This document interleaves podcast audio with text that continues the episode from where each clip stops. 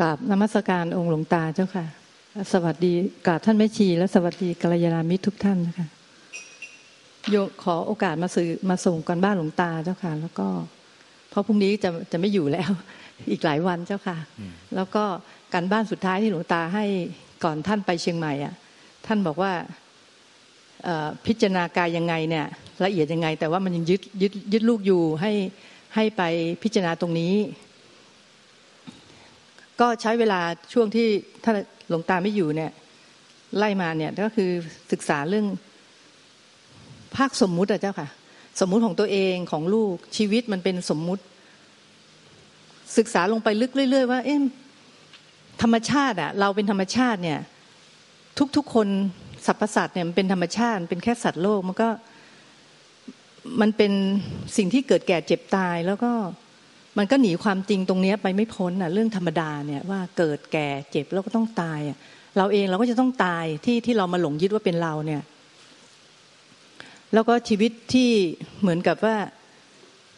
อย่างอย่างลูกที่มามาอยู่กับเราเป็นลูกเราเนี่ยมัน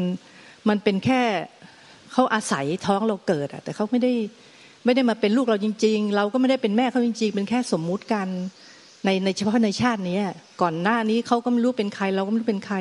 จากนี้ไปเราจะเป็นใครเขาเป็นไปไหนก็ไม่รู้อย่างเงี้ย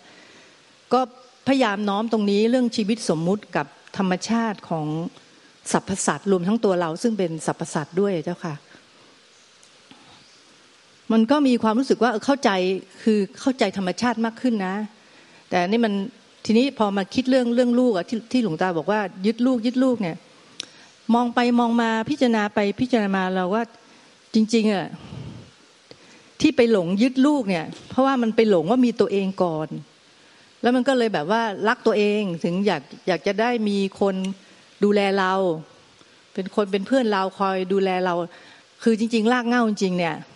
ก็เข้าใจมากขึ้นเรื่อย ๆ ว่ามันเพราะความหลงยึดว่ามันมีตัวเรา มันก็เลยไปสร้างความยึดถือให้กับสิ่งอื่นของคนอื่นด้วย ตรงนี้ก็มันเหมือนกับว่า พยายามศึกษาตรงเนี้ยให้เข้าใจไปเรื่อยๆทุกวันนะหลวงตา แล้วก็ไม่ไม่เคยขาดในการพิจารณาตรงเนี้ยร่วมกับการพิจารณากายด้วย คือบางครั้งเราก็สะเทือนใจมากเลยเรื่องว่า เอ้ย ความตายมันอยู่แค่เอื้อมเองนะ ถ้ายังยึดมั่นถือมั่นด้วยความหลงผิดแบบเนี้ยในจิตใต้สำนึกอะ่ะซึ่ง ถ้าอย่างผิวเผินก็ดูเหมือนว่าเราไม่ได้ยึดเขาไม่ยึดเขาแต่ถ้าหลวงตาเมตตาสอนว่ามันยึดข้างในมันยึดเนี่ย แสดงว่ามันมีความเข้าใจผิดอะข้างในเนี่ยว่ามันมีตัวเราจริง ๆ แล้วก็ก็เลยไปยึดเป็นลูกจริง ๆ เป็นลูกเราจริง ๆ เป็นเราจริงๆเพราะพยายามศึกษาตรงนี้เรื่องธรรมชาตินะเจ้าค่ะว่ามันธรรมชาติมันคือการเปลี่ยนแปลงที่พุทธเจ้าท่านบอกว่าทุกอย่างเนี่ยมันเป็นทุกขังอนิจจังอนัตตาเนี่ย รลักษณ์ตรงเนี้ยมันก็คือแอพพลายสำหรับทุกสิ่งทุกอย่าง ไม่ว่าจะเป็นมนุษย์สัตว์ หรือว่าแม้กระทั่งภูเขาต้นไม้อะไรต่างๆ มันอยู่ในในในกฎไตรลักษณ์เหมือนกันหมดเลย แล้วมันจะมีความเป็นตัวตนของเรา ที่ไปหลงเข้าใจผิดอย่างนั้นได้ยังไง แล้วความตายเนี่ยมันมันมันมันใกล้มากเลย อย่างวันก่อนที่หลวงตาให้ดูวิดีโออะเรื่องเลือดที่ผู้หญิงสื่อผู้สื่อข่าวที่ในทีวีฝรั่งอะเจ้าค่ะ แล้วเขาก็อ่านอ่านข่าวอยู่แล้วเขาก็ล้มลงตาย ล้มลงตายแบบโซซัดเด่นน่ะเรารู้สึกว่าโอ้โหแบบ อันนี้มันมันแค่เสี้ยววินาทีเองนะ นั่นเป็นสาเหตุที่ว่าทำไมพุทธเจ้าท่านถึงบอกว่า ความตายมันต้องพิจารณาทุกลมหายใจ อะ เพราะว่าแค่หายใจเข้าไม่หายใจออก หายใจออกไม่หายใจเข้ามันก็มันก็เดทแล้วอะ แล้วจะมามัวหลงยึดทำไมว่าตรงนี้เป็นตัวเรา แล้วสิ่งที่เราจะผลที่ตามมาหลังจากตรงนั้นเนี่ย มันจะเป็นความทุกข์อย่างมหาศาลเลย เวลาพิจารณาตรงเนี้ยบ่อยๆบ่อยๆบ่อยๆอะโยมก็นึกถึงองค์หลวงตามากเลย แล้วก็นึกกราบขอบพระคุณองค์ท่านมากที่ว่าจี้จี้จี้จี้ตรงเนี้ยว่า ยังยึดอยู่ยังยึดอยู่เนี่ย เพราะว่าถึงแม้เราจะไม่เห็นเอง จากจากตัวเราเนี่ย แต่ว่าถ้าท่านพูดงั้นเนี่ยข้างในมันต้องมันต้องเข้าใจผิดอะไรอยู่ ก็เลยพยายามพิจารณาตรงนี้เรื่องความเป็นสมมุติที่มันไม่เที่ยง แล้วมันก็จะต้องดับ แล้วก็ความเป็นธรรมชาติของสรรพสัตว์อะรวมทั้งตัวเราด้วยตัวเราตัวเขาทุก ๆ อย่างไงเจ้าค่ะ ก็น้อมนำพิจารณาอย่างนี้ทุก ๆ ทุก ๆ วันแล้วก็บ่อยๆ แล้วก็รวมทั้งการพิจารณา กายอสุภะความตาย มรณาสุสติ เวลาเราพิจารณาเรื่องพวกนี้แล้วทำให้โยมเข้าใจเพิ่มขึ้นด้วยว่า อ๋อทำไมหลวงตาบอกว่า พิจารณากายได้ละเอียดก็จริง แต่ว่ามันยึดอยู่มันก็เลยไม่ลงแก่ใจอะ ก็ไปน้อมนำพิจารณาที่หลวงตาเมตตาสอนอะ ก็เลยเข้าใจเพราะว่ามันมีอยู่วันหนึ่งเนี่ยทุกครั้งเวลาโยมจะพิจารณา กายความตายเนี่ยโยมจะอธิษฐานที่หลวงตาสอนนะเจ้าค่ะว่าให้นึกถึงพระพุทธพระธรรมพระสงฆ์พ่อแม่ครูบาอาจารย์และองค์หลวงตา แล้วก็บุญบารรมีที่เราทำมาเองเนี่ยขอให้การพิจารณากายความตายมันลงแก่ใจ มีปัญญารู้แจ้งอะเราก็จะทำอย่างนี้ทุกครั้งทุกครั้งแล้วมันมีอยู่วันหนึ่งเนี่ยโยมก็แบบว่าอธิษฐานเสร็จ แล้วโยมก็จะเปิดไฟล์หลวงตาเพื่อไปดูอันเก่าที่ท่านสอนเรื่องพิจารณากาย มันก็มีไฟล์อันหนึ่งมันเด้งขึ้นมา มันเป็นเขาเขียนว่าการพิจารณากายสมัยที่หลวงตาเป็นผู้รักษา ซึ่งมันเป็นไฟล์ค่อนข้างเก่ามากเพราะมันไม่ได้ลงวันวันเดือนปีไว้ด้วยซ้ำไปอะไม่พอเปิดฟังเนี่ยโอ้เสียงหลวงตา โอ้แบบเสียงท่านหนุ่มมากเลย เสียงท่านแบบว่าเป็นเป็นอีกเสียงอย่างที่เราได้กับกับที่เราได้ยินตอนเนี้ย แต่ท่านท่านสอนไว้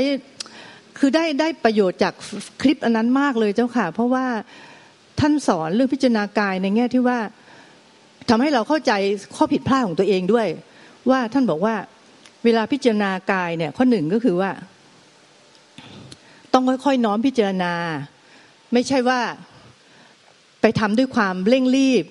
หรือว่ากดดันตัวเอง อันนี้ข้อแรกที่ท่านพูดท่านบอกว่าทำเหมือนทำเล่นๆแต่เอาจริง แต่ว่าให้ค่อยๆ น้อมพิจารณาเบาๆอันนี้ข้อแรก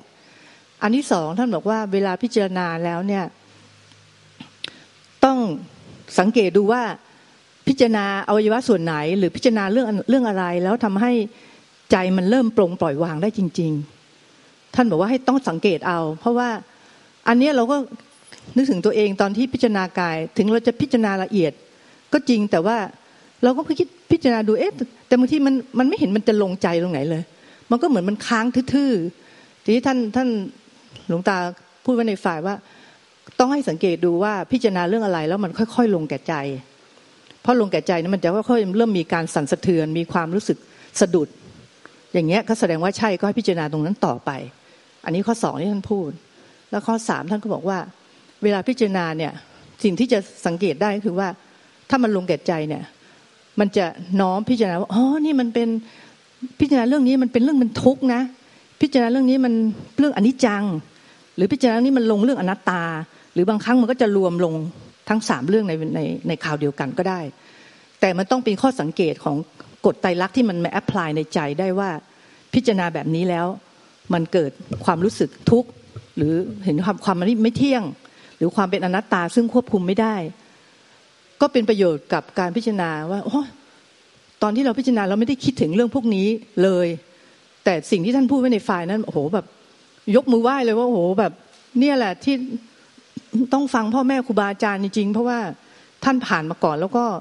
ท่านรู้วิธีที่ถูกต้องที่ที่จะที่จะพิจารณา ก็ได้ประโยชน์จากจากไฟของหลวงตาตรงนั้นเนี่ยสองสามเรื่องนี้เราเจ้าค่ะแล้วก็เอามาน้อมพิจารณาใหม่ว่าแล้วข้ออีกข้อหนึ่งท่านก็บอกว่า ทุกอย่างเนี่ยการพิจารณาต้องอยู่ในปัจจุบันธรรม อย่างเช่น ท่านบอกว่าดึงเส้นผมออก พอดึงเส้นผมออก หัวเริ่มโล้น เอาจะรวบรัดเลยว่า ตายแน่นอน ท่านบอกในจิตมันยังไม่ไม่ทันจะปรงเลย ก็เป็นรวบรัดถ้ารวบรัดอย่างนี้มันก็คือมันมันใจมันไม่ยอมรับแน่นอน จิตมันไม่ยอมรับอ่าเราก็ได้ความรู้ว่าอ๋อคำว่าปัจจุบันธรรมที่ท่านอาจารย์พูดถึงเนี่ยมันแปลว่าอะไรจริงๆอะในในแง่ของภาคปฏิบัตินะเจ้าค่ะ ก็ได้ประโยชน์มากเลยจากฝ่ายองค์หลวงตาฝ่ายฝ่ายนั้นน่ะ แล้วเสร็จแล้ว ก็เหมือนกับว่า ก็ต้องมาปฏิวัติการการพิจารณากายของเราใหม่ เพราะว่า เรายังทำพลาดอยู่ มันไม่มีปัญญาที่เข้ามาเข้ามาเข้ามาพิจารณาร่วม ว่าว่ามันเป็นทุกข์เป็นอนิจจังอนัตตาจริงหรือเปล่าให้มันให้มันลงแก่ใจได้อะอันนี้ที่ที่ที่ที่ที่รู้สึกว่าพลาดไปอะเจ้าค่ะ แล้วก็ทีนี้เอ่อ จากการพิจารณาเรื่องภาคสมมุติ ความยึดถือเรากับรูปมันก็ค่อยๆเข้าใจธรรมชาติตัวเองมากขึ้น แล้วก็วิธีการพิจารณากายเราก็ไม่ได้หยุดนะเจ้าค่ะก็แต่ว่าจากไฟล์องค์หลวงตาเนี่ยมันช่วย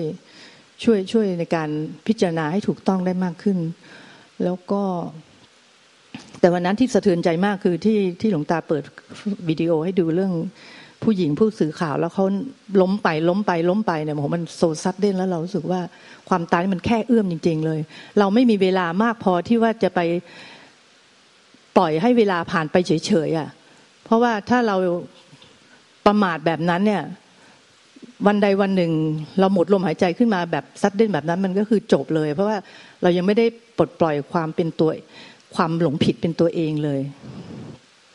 แต่ก็จำที่หลวงตาสอนวันก่อนได้ หลวงตาบอกว่า มีที่มีคนถามหลวงตาว่า ถ้าเวลาถึงเวลาเราจะต้องตายขึ้นมาจริง ๆ เนี่ย จะทำยังไงอะ แล้วท่านอาจารย์บอกว่าต้องยอมรับ ยอมรับสภาวะตรงนั้น ตรงหน้านั้นน่ะ อย่างไม่มีเงื่อนไขเลย คือยอมรับว่าตายก็ตายซึ่งมันก็ทำให้เรารู้สึกว่าลงใจว่า เออจริงนะพุทธเจ้าท่านสอนเนี่ยมันไม่ได้มีผิดเพี้ยนเลยว่า ทุกสรรพสิ่งเนี่ย มันเกิดมาแล้วเนี่ย มันต้องตาย แต่จริง ๆ ถ้ามองไปจริง ๆ มันมันไม่ได้มีใครตาย มันเป็นแค่ว่าธาตุมันแค่ที่มันประกอบกันแล้วมันแตกสลายลงไป กลับไปเป็นธาตุเดิมมัน มันไม่ได้มีใครตาย คืออันนี้ก็พิจารณาเป็นรากฐานเดิมอยู่แล้วเจ้าค่ะ แต่ว่าก็มาได้ความรู้จากองค์ท่านที่สอนจากในในในไฟฟล์เสียง แล้วทุกไฟล์เสียงของหลวงตาที่ ที่มันเด้งขึ้นมาให้ให้ได้รับรู้เองเนี่ย มันไม่รู้เป็นอะไรมันมันจะจำแบบจำใส่ใจเลยอะมันไม่ต้องแบบว่ามันไม่มีการลืมอะมันจะอยู่ในใจตลอดเลยคราวที่แล้วก็ได้ประโยชน์จากไฟล์ของลวงตาอันหนึ่งที่มันเด้งขึ้นมาเนี่ย สอนให้เรารู้ว่าเวลาพิจารณาเนี่ย เวลามันมีความเศร้า ความเหงาความเบื่อ ความไม่อยากพิจารณาอะไรต่างๆ เนี่ย ต้องอย่าไปใส่ใจให้กลับมาพิจารณากายให้ทัน เพราะจะได้อันนั้นอะคือรู้เท่าทันจิตส่งออก ทีนี้ในการพิจารณาของตัวเองณณวันนี้ก็ยังรู้ข้อผิดพลาดของตัวเอง ซึ่งซึ่งคงจะต้องค่อย ๆ แก้ไขเจ้าค่ะ เพราะว่าเดิมพื้นฐานเนี่ยเป็นคนที่ทำอะไรจริงจัง ที่จริงจังมากไปเนี่ย มันก็เลยเหมือนกับว่ามันมันมันมันซีเรียสเกินไปอะแล้วแล้วหลวงตาบอกว่า ให้น้อมพิจารณาเบาๆ สบายๆ ชิวๆนะ ก็ต้องเหมือนกับว่า เปลี่ยนแปลงวิธี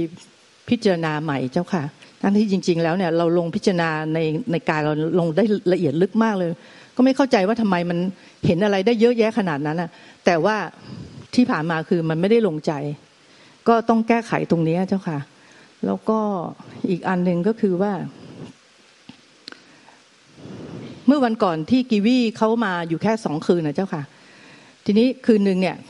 สองทุ่มจะสามทุ่มแล้วเขาเขาบอกว่าเขาจะออกไปซื้อกาแฟข้างนอก เออเราก็บอกเออเราไม่เราไม่สนใจแล้ว เราก็ขึ้นมาสวดมนต์ทีนี้วันนั้นเนี่ยโยมสวดมนต์โยมสวดโยมทำพลังลมปราณหลวงตาเสร็จ ตอนคืนโยมก็สวดมนต์ทีนี้โยมสวดมหาเมตตาใหญ่ เพราะมันเป็นคาถาที่โยมเคยสวดเมื่อสิบกว่าปีที่แล้วแล้วชอบมากเลย ทีนี้นึกขึ้นได้เลยเลยเอามาสวดใหม่พอพอสวดเนี่ยเรารู้สึกว่ามันมันยาวมากนะเจ้าค่ะประมาณสามสิบนาทีสิบกว่าหน้าเนี่ยแต่มันมีความสุขในการสวดมากเลย แล้วก็วันนั้นเนี่ยมันก็นั่งสวดสวดสวดสวดไปสวดออกเสียงเนี่ยเจ้าค่ะ สวดไปได้สักครึ่งหนึ่งทีนี้ มันได้ยินเสียงข้างล่างว่าแกรกอะไรเงี้ย เรารู้สึกว่า เอ๊ะ คือจิตมันเริ่มปรุงว่า เอ๊ะกิวิกลับมาอย่าง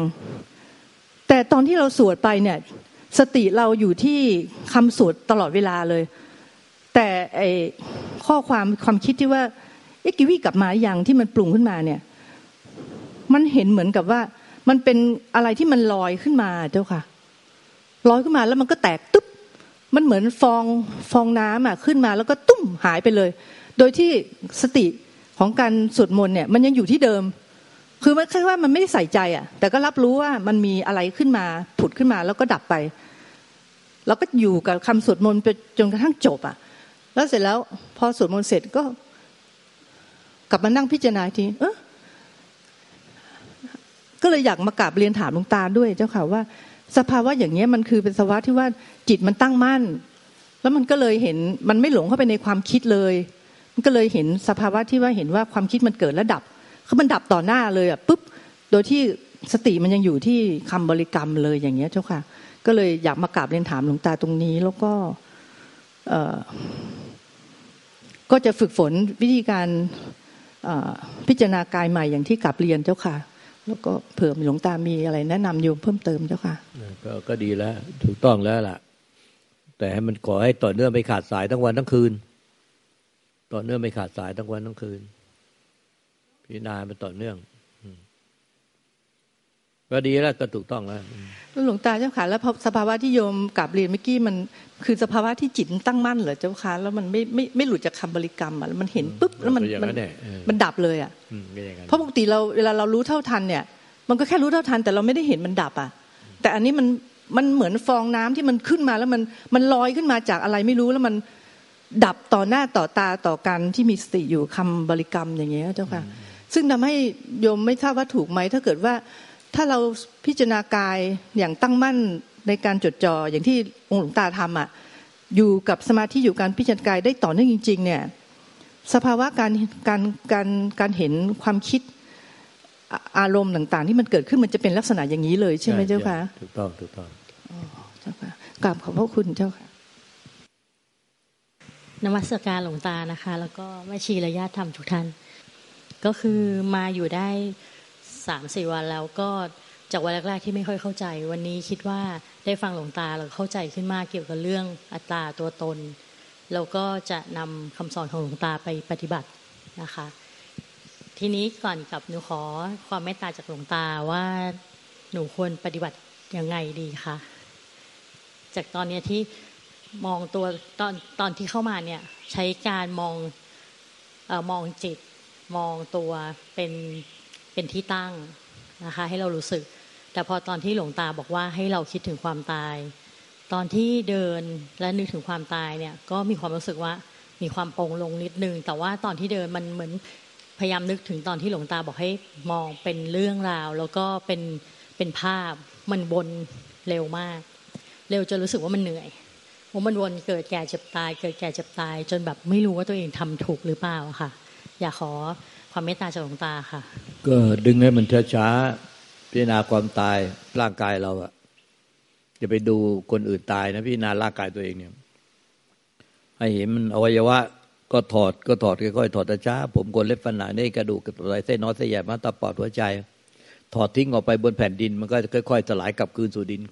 มาจากดินกลับคืนสู่ดิน ค่อยๆสำทับไปทีละชิ้นละชิ้นละชิ้นเอ้ช้าช้าดึงมันช้ามันจะไปเร็วเกิดแก่เจ็บตายเลยผมจะถ้า ไปพิจารณาลงความตายพิจารณาความตายก็ ก็ตายแล้วมีสภาพเป็นไงช้าช้าดึงช้าตายค่อยๆตายมีสภาพยังไงเอามือให้ออกมาเอาผ้าขาวมาคุมเอามือยื่นออกมาลดน้ำศพเรา เราก็ถูกผ้าขาวคุม คุมเสร็จแล้วก็ไปใส่ลง แล้วก็เน่าเหม็นเน่าหมดเนี่ยแล้วก็เสร็จแล้วก็เอาไปเผาไฟใส่เตาเผาเผาก็ไฟลุกโชน ก็เหมือนกับเราถูกไฟลุกจริงๆไหม แล้วก็เป็นขี้เท่าตุลี หรือแต่เป็นขี้เท่าไปเก็บขี้เท่าตอนเช้า เอาไปลอยน้ำลอยอังคาร แล้วก็สุดท้ายก็ไม่เหลืออะไรเลย มาจากธรรมชาติกับคืนสู่ธรรมชาติ มาจากดินกับคืนสู่ดิน มาจากน้ำกับคืนสู่น้ำมาจากลมกับคืนสู่ลม มาจากไฟกับคืนสู่ไฟ มาจากเนี่ยกับธรรมชาติไม่เหลือตัวเหลือต้นทำทับไปอย่างเงี้ยพอไปจบแล้วก็นอนพิจารณาใหม่จบแล้วก็นอนพิจารณาใหม่จบแล้วก็เริ่มตั้งต้นใหม่เนี่ยอย่าไปพรวดเดียวก็แก่เจ็บตาย มันไม่โปงนะอย่างเงี้ย การที่เราพิจารณากายถูกต้องแล้ว เพราะว่าเราจมอยู่ในแช่ ติดแช่ติดอาการ ถ้าไปดูดูจิตจะติดอาการแช่ แล้วแก้ไม่ได้ ดูจิตเราอะมันแช่อยู่ แช่จนซีดเลย ขาวซีด แช่ น่าจะเป็นโรคภูมิแพ้ด้วยน่าจะเป็นโรคภูมิแพ้ ถ้าแบบนี้นะขาวซีดแบบเนี้ยเหมือนใกล้ๆคนข้างๆเราเนี่ยเหมือนกันเป็นแบบเดียวกัน แช่จนขาวซีด แล้วก็เข้าใจว่านิพพานแล้วด้วย มันจะเลยเถิดไปถึงจับว่างอีกหนักเข้าไปอีกอาการหนักหนาสาหัส เราแก้ไม่ได้ ให้กลับมาพิจารณากายถูกต้องแล้ว พิจารณากายมันจะแก้ได้ เพราะว่ามันไปติดละเอียด จิตละเอียดเบียดให้ไปติดเฉย ติดว่าง ต้องแก้ในการกลับมาพิจารณากาย พิจารณาให้ของหยาบมันเห็นชัด แล้วมันจะหลุดจากการติดละเอียด จิตละเอียด ระวังจิตเมื่อจำทำละเอียดเบียดให้ไปติดเฉยหลวงปู่บ้านเรโตพ่อแม่ครูบาอาจารย์ใหญ่ท่านได้เขียนไว้ในการทวิมุตติ อันถ้าเราพิจารณากายให้ต่อเนื่องไม่ขาดสายจริง มันจะหลุดจากจิตที่ติดแช่ติดจมอยู่ในอาการได้แล้วไอ้โรคภูมิแพ้ก็จะหาย Thank you.